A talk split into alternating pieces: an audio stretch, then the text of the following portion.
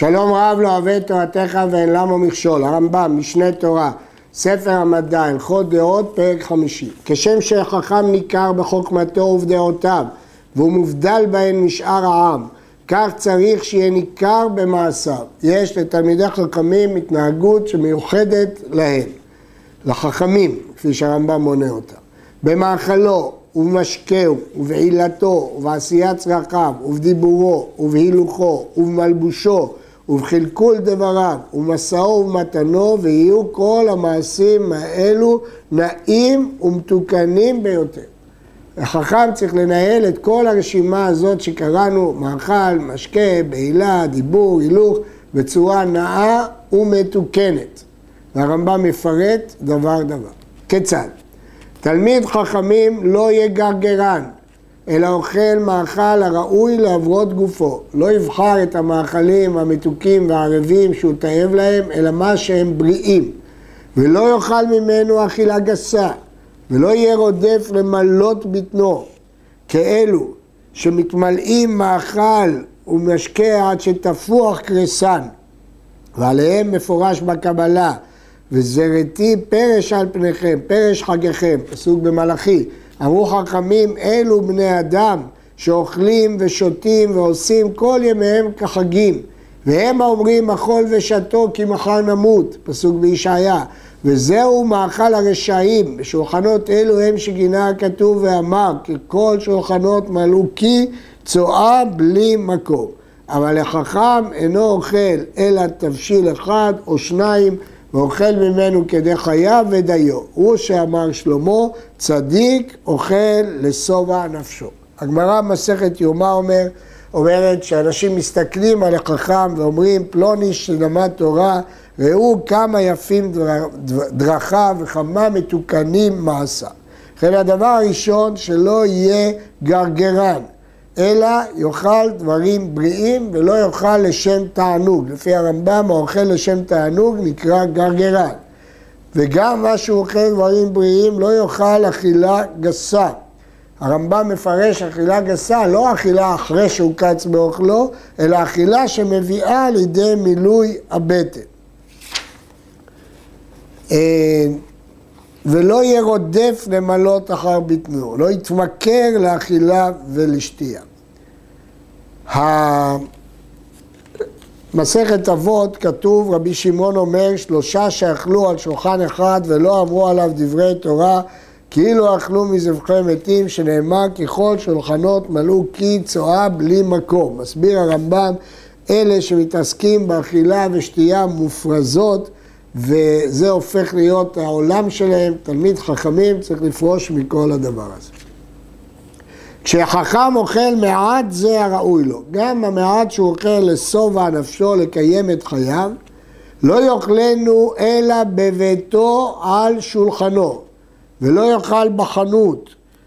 הגמרא אומרת ששמואל הרמתי היה אוכל רק בביתו, כי שם ביתו.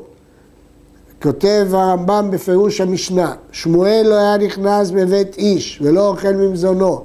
כגון זה אמרו חכמים, שתלמיד חכמים אם רצה להידמות לזה, יש לו לעשות כן, לפי שכבר הזהירו מן האכילה בלא הכרח.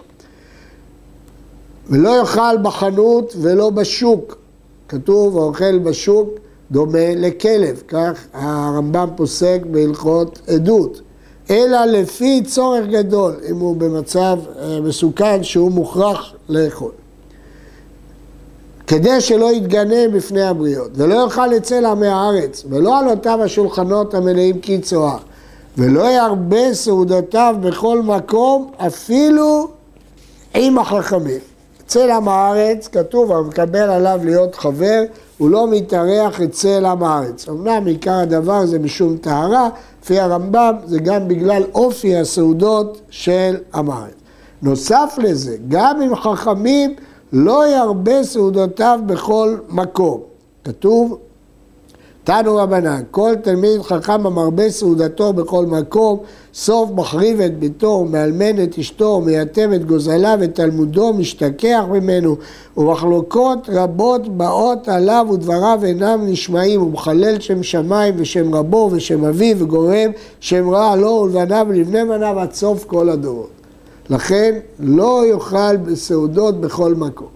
ולא יאכל בסעודות שיש בהן קיבוץ הרבה, סעודות רשות של הרבה אנשים באספת עם רב, כי, כי הרמב"ם אומר, יש למעט בענייני החומר ולא להתקבץ לשם כך. ולא, ואין ראוי לו לאכול אלא בסעודה של מצווה בלבד, כגון סעודת אירוסין ונישואין, והוא שיהיה תלמיד חכמים שנשא בת תלמיד חכמים. והצדיקים, החסידים, הראשונים, לא אכלו מעולם מסעודה שאינה שלהם. הכוונה רבי פנחס בן יאיר, שאמרו עליו מימיו לא בצע על פרוסה שאינה שלו, וביום שעמד על דעתו לא נהנה מסעודת אביו. כשהחכם שותה יין, אינו שותה אלא כדי לשרות אכילה שבמעם. וכל המשתכר, הרי זה חוטא ומגונה, ומפסיד חוכמתו. ואם משתכר בפני עמי הארץ, הרי זה חילל את השם. הגמרא אומרת שהמלכים ששותים יין ומשתכרים, הם חוטאים, וגם מפסיד את חוכמתו. אבל אם הוא ישתכר בפני עם הארץ, הרי זה חילל את השם. ואסור לשתות בצהריים ואפילו מעט, אלא אם היה בכלל האכילה. שהשתייה בכלל האכילה אינה משקרת, ואין נזהרים אלא מיין שאחר המזון. הרמב"ם במורה נבוכים כותב, ההתכנסות לשתיית משקאות משקרים תהיינה חרפה גדולה יותר בעיניך מאשר התקמצות אנשים עירומים. כי השכרות היא מעשה של אדם מושחת בבחירתו. אף על פי שאשתו של אדם מותרת לו תמיד. ראוי לו לתלמיד חכמים שינהיג עצמו בקדושה, ולא יהיה מצוי אצל אשתו כתרנגול, שבועל כמה פעמים בכל יום, אלא מלילי שבת ללילי שבת אם יש בו כוח. וכשהוא מספר עמה, ספר זה לשון נקייה לגבי תשמיש, לא יספר, לא בתחילת הלילה כשהוא שבע ובטנו מלאה ולא בסוף הלילה כשהוא רעב, אלא באמצע הלילה כשיתעכל המזון שבמהר. הרמב"ם בהלכות איסורי בהר גם אומר שיש בזה משום קדושה, כי כולם ישנים, הם לא שומעים אנשים אחרים, ואנשים אחרים אה, לא שומעים אותם. בלילי שבת ללילי שבת כתוב בהלכות שבת תלמידי חכמים עונתם בלילי שבת מפני שתלמוד תורה מתיש כוחם, כך כותב הרמב"ם בהלכות אישות, ובהלכות שבת הוא מבאר שזה גם מעונג שבת. אבל יש להעיר כמובן שזה תלוי הכל גם במצוות עונה. ולא יקל ראשו ביותר, גם אם הוא צריך לדבר איתה, לא ידבר דיבור שלא ראוי.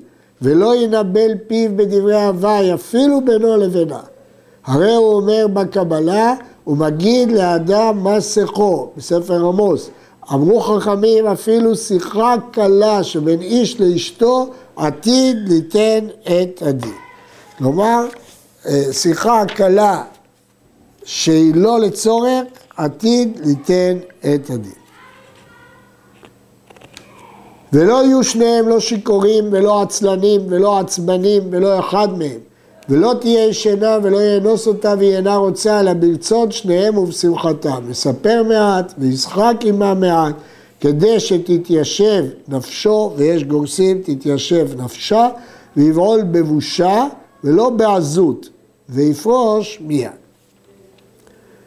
כל הנוהג מנהג זה לא די שקידש נפשו ותיאר עצמו ותיקן דעותיו, אלא שאם היו לו בנים, הובים בנים נאים וביישנים, ראויים לחוכמה ולחסידות. וכל הנוהג במנהגות שאר העם ההולכים בחושך, הובים לו בנים כמו אותם העם.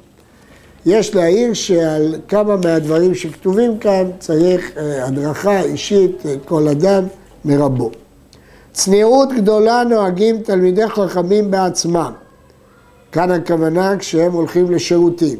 לא יתבזו ולא יגלו ראשם ולא גופן, ואפילו בשעה שייכנס לבית הכיסא, יהיה צנוע, ולא יגלה בגדיו עד שישב, ולא יקנח בימין, ויתרחק מכל אדם, וייכנס חדר בחדר, לפנים מן המערה, ולפני שם, ואם לפני אחורי גדר, יתרחק כדי שלא ישמע חברו קולו אם נתעטש, כלומר אם הוא יפיח רוח מלמטה. ואם לפני בבקעה, ירחיק כדי שלא יראה חברו פירורו. ולא ידבר כשהוא נפנה ואפילו לצורך גדול. וכדרך שנוהג צניעות בבית הכיסא ביום, כך נוהג בלילה. ולעולם ילמד אדם עצמו להיפנות שחרית וערבית בלבד, כדי שלא יתרחק. מה שכתב הרמב"ם, ולא יגלו ראשם, בספר מורה נבוכים, הסביר הרמב"ם, גדולי החכמים ז"ל היו סולדים מלגלות את ראשיהם, כי השכינה עופפת את האדם. בו על פי הגמרא, רב הונא בעד רב יהושע, לא מזגי ארבע אמות בגילוי הראש, אמר שכינה למעלה מראשי. אבל נשים לב שהרמב"ם אומר את זה כמנהגי החכמים. לא יקנח בימין, בגמרא נאמרו כמה טעמים, מפני שהתורה ניתנה בימין, מפני שהימין קרובה לפה, מפני שקושר בה תפילין, מפני שמראה בה טעמי תורה, מפני שאוכל בה, מפני שכותב בה. הרמב"ם לא הזכיר את כל הדברים הללו, הוא רק אמר אה, לא יקנח אה, בימין כפי שראינו. תלמיד חכמים לא יהיה צועק וצווח בשעת דיבורו כבהמות וכחיות, ולא יגביה קולו ביותר, אלא דיבורו בנחת עם כל הבריות. וכשידבר בנחת, ייזהר שלא יתרחק עד שיראה כדברי גסי הרוח. לא צריך לצעוק ולא צריך לצבוח, צריך ששם שמיים יתאהב על ידו, והגמרא אומרת בברייתא ודיבורו בנחת עם הבריות. שיגידו אשרי פלוני, אבל שלא יגזים לכיוון השני ויראה בגסות רוח. הוא מקדים לשלום כל אדם, כדי שתהיה רוחם נוחה אמנו. הגמרא אומרת, ואפילו אם נוכרי שבשוק. ודן את כל האדם לכף זכות. המשנה בפרקי אבות, הרמב"ם מפרש שם שהידועים כצדיקים יש לדון לכף זכות תמיד. הידועים כבינונים אז כשהמעשה מתפרש באופן שווה לזכות ולחובה, יש לדון לצד זכות. הוא מספר בשבע חברו, ואינו מספר בגנותו כלל. תמיד לספר רק בשבחו ולא בגנותו, בהמשך נראה את כל הלכות לשון הרע. אם רואה מקום שדבריו מועילים ונשמעים, אומר, ואם לאו, שותק. כתוב שהאדם לא יגיד דבר שלא נשמע. מסכת אבות. כיצד? לא ירצה את חברו בשעת כעסו, כי דבריו לא יתקבלו, ולא ישאל לו על נדרו בשעה שנדע, עד שתתקרר דעתו וינוח. ולא ינחמנו בשעה שמתו מוטל לפניו, מפני שהוא בהול עד שייקבר, וכן כל כיוצא באלו. ולא יראה לחברו בשעת כלכלתו, אלא יעלים עיניו ממנו. כלומר, לא להיות עם חברו בשעת כלכלה, כי הוא מבייש אותו. ולא ישנה בדיבורו, ולא יוסיף ולא יגרע, אלא בדברי שלום וכיוצא בהם. ההלכה היא שמותר לשנות מפני השלום.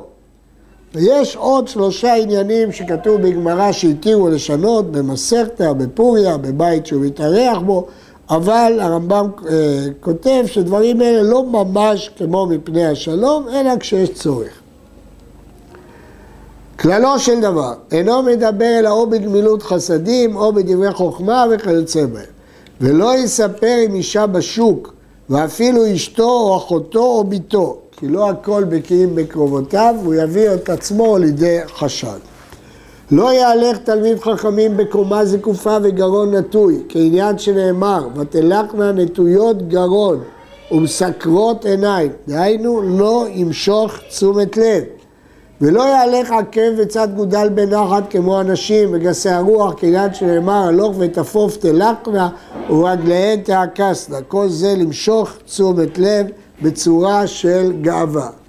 ולא ירוץ ברשות הרבים וינהוג בשיגעון.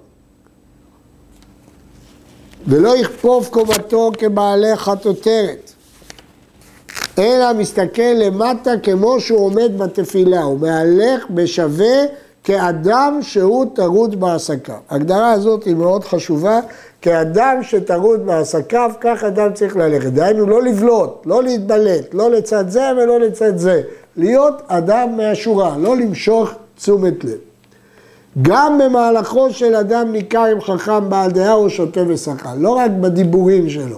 גם כשמסתכלים איך הוא הולך אפשר לדעת אם הוא חכם או שכל. וכן אמר שלמה בחוכמתו. וגם בדרך ששכל הולך, ליבו חסר ואמר לכל שכל הוא. מודיע לכל על עצמו שהוא שכל. מלבוש תלמיד חכמים, מלבוש נאה ונקי, ואסור לו שימצא בבגדו כתם או שמנונית וכיוצא בה. כתוב בגמרא, כל תלמיד חכם שימצא רבב על בגדו חייב מיתה. ולפי רבנו, רבב זה שמנונית. ולא ילבש מלבוש מלכים כמו בגדי זהב וארגמן שהכל מסתכלים בהם, הוא מושך תשומת לב. ולא מלבוש עניים שהוא מבזה את לובשיו, אלא בגדים בינוניים נעים. כמו שההילוק שלו צריך להיות הילוק בינוני, גם הלבוש שלו צריך להיות לבוש בינוני. לא לבוש של עניים, לא לבוש של גאים עשירים. ולא יהיה בשרו נראה מתחת מדיו. הגמרא אומרת במסכת בבא בתרא, חלוק שתלמיד חכם כיצד, כל שאין בשרו נראה מתחתיו. כגון פקדי הפשתן הקלים ביותר שעושים במצרים שהם שקופים, אסור לתלמיד חכמים ללבוש אותם. ולא יהיו בגדיו סחובים על הארץ כמו בגדי גסי הרוח. כתוב, ולא ישלשל טליתו פני שנראה כגסות הרוח. אלא עד עקבו, ובית יד שלו עד ראשי אצבעותיו, ולא ישלשל טליתו פני שנראה כגסות רוח, אלא בשבת בלבד אם אין לו להחליף. הגמרא בשבת אומרת, אם יש לו להחליף, להחליף, ואם אין לו ישלשל בגדיו. מתקיף לאב ספרא והמתחזק כרמות רוח, זה נראה גסות רוח, כבד אל כל יום הלא אביד, והעיד נאו דכאביד, לא מתחזק כרמות רוח. זה לא נקרא גמא. הדין שיכלו ככסה עד עקבו ובית יד, גם הוא נלמד מדרש אמרה למיכל בת שאול לדוד, של בית אבא הייתה מלכותם נאה ממך, שלא ראה אדם בהם בימיהם פיסת יד ופיסת עקב מגולים. ולא ילבש מנהלים מטולאים בבגד טלאי על גבי טלאי בימות החומה, אבל בימות הגשמים מותר אם היה עני. הגרסה של הגמרא שלנו, שטלאי היה בטלאי, אבל כתוב לו המרן על הבימות החמה. בימות הגשמים לטלן בא. לא יצא תלמיד חכמים מבוסם בשוק, שלא יהיה חשד, ולא בבגדים מסוימים, מבוסמים, ולא ישים בושם בשערו, אבל אם משך בשערו בבושם כדי להעביר את הזוהמה, מותר. וכן לא יצא יחידי בלילה, אלא אם היה לו זמן קבוע לצאת בו לתלמודו. כל אלו מפני החשד, שלא יחשדו בו בענייני עריות. תלמיד חכמים מכלכל דבריו במשפט. אוכל ושותה וזן את אנשי ביתו כפי ממונו והצלחתו. לא יטריח על עצמו יותר מדי, לא יבזבז יותר מדי. ציוו חכמים בדרכי ארץ, שלא יאכל אדם בשר אלא לתיאבון, שנאמר כי תאווה נפשך לאכול בשר. די לו לבריא לאכלו מערב שבת לערב שבת. ואם היה עשיר כדי לאכול בשר בכל יום, אוכל. ציוו חכמים ואמרו, לעולם יאכל אדם פחות מן הראוי לו לפי ממונו, וילבש כראוי לו, ויכבד אשתו ובניו יותר מן הראוי לו. דרך בעלי דעה, שיקבע לו אדם מלאכה המפרנסת אותו תחילה, ואחר כך יקנה בית דירה, ואחר כך יישא אישה, שנאמר מהאיש אשר נטע כרם ולא חיללו, אשר מנה בית חדש, אשר הרס אישה. אבל הטיפשים מתחילים לישא אישה, ואחר כך אם תמצא ידו יקנה בית, ואחר כך בסוף ימיו יחזור לבקש אומנות או יתפרנס מן הצדקה. וכן הוא אומר בקללות, אישה תיהרס, בית תבנה, קרן תיטע, כלומר יהיו מעשיך הפוכים, כדי שלא תצליח דרכיך. ובברכה מה הוא אומר? ויהי דוד לכל דרכיו משכיל, והשם עמו. המפרשים תמו על רבנו, שהוא הביא ראיה מהפסוקים, אבל הוא שינה את מה שכתוב בפסוקים בספר דברים. תנו רבנן בגמרא, אשר בנה, אשר נטע, אשר הרס, לימדה תורה דרך ארץ, שיבנה אדם בית, ואיתה כרם, ואחר כך יישא אישה. אבל הרמב"ם שינה, ואמר קודם מלאכה, קודם איתה כרם, ואחר כך יבנה בית דירה. וכנראה שהדברים הללו הם תלויים במנהג העולם. אה, הרב אלחנן סמט, אה, ידידנו, במאמרו סדר התבססות בחיים, בספרו אה, יד לרמב"ם, כותב שהתורה מדברת על מציאות שאדם היה שרוי בנחלתו ומתפרנס ממשק ביתו ולכן הסדר הראוי הוא לבנות בית, איתה כרם וכדומה. אבל רבנו מדבר על המציאות של זמנו, שכל אחד מתפרנס ממלאכתו וקונה בית לדור בו. במציאות כזאת הסדר הראוי להיות הפוך ולא דיבר הכתוב אלא בהווה. ואסור לאדם להפקיר ולהקדיש כל נכסיו ויטריח על הבריות. ולא ימכור שדה ויקנה בית, ולא בית ויקנה מיטלטלין או יעשה סחורה בדמי ביתו. לא יסכן את הדברים הקיימים, היציבים, אבל מוכר ומיטלטלין וקונה שדה. כללו של דבר, ישים מגמתו להצליח נכסיו. לא להתנאות מעט לפי שעה או ליהנות מעט ויפסיד הרבה. לחשוב על הדברים הקבועים, היציבים, ולא על הדברים הזמניים. כדאי לסכם את הדברים הללו בדברי הרמב"ם בהקדמתו לפירוש המשנה. וכי איזה שיגעון נדמה לזה, שיהיה האדם חלוש הנפש, רופף ההרכבה, נוסע מתחילת האקלים השני אל תחילת השישי, עובר ימים בזמן החורף, מדבר בסופות אבק הקיץ, אולי ירוויח דינר. כאשר יקבץ הדינרים שמסר בעבורם רוחותיו, יחלקם לאומנים לבנות יסוד איתן בעצם הארץ, בגיר ואבן, להקים עליו קיר שיתקיים מאות שנים. והוא יודע היטב שלא נשאר מימי חייו כדי לבלות קיר מגומה. איזו שטות גדולה מזו. מסען ומתנן של תלמידי חכמים באמת ובאמונה. אומר עליו לאו ועל הין הין.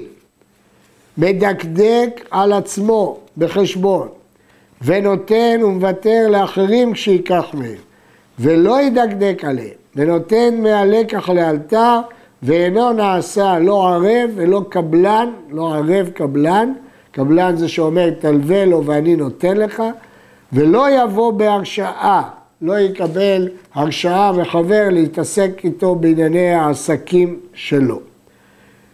נראה קצת מהמקורות. אסור להפקיר ולהקדיש בתוספתא, אין אדם רשאי להקדיש את כל נכסיו, אין אדם רשאי להחרים את כל נכסיו. מסר ומתנם באמת ואמונה בברייתא ואהבת את השם אלוהיך כשאדם קורא ושונה ונושא ונותן באמונה, מה הבריות אומרים עליו? אשרי רבו שלימדו תורה. עליו לאו ועל הין הין, מה התלמוד לומר הין צדק? שיהיה לך הין שלך צדק ולאו שלך צדק. מוותר לאחרים כמידת החסיד, שלי שלך ושלך שלך.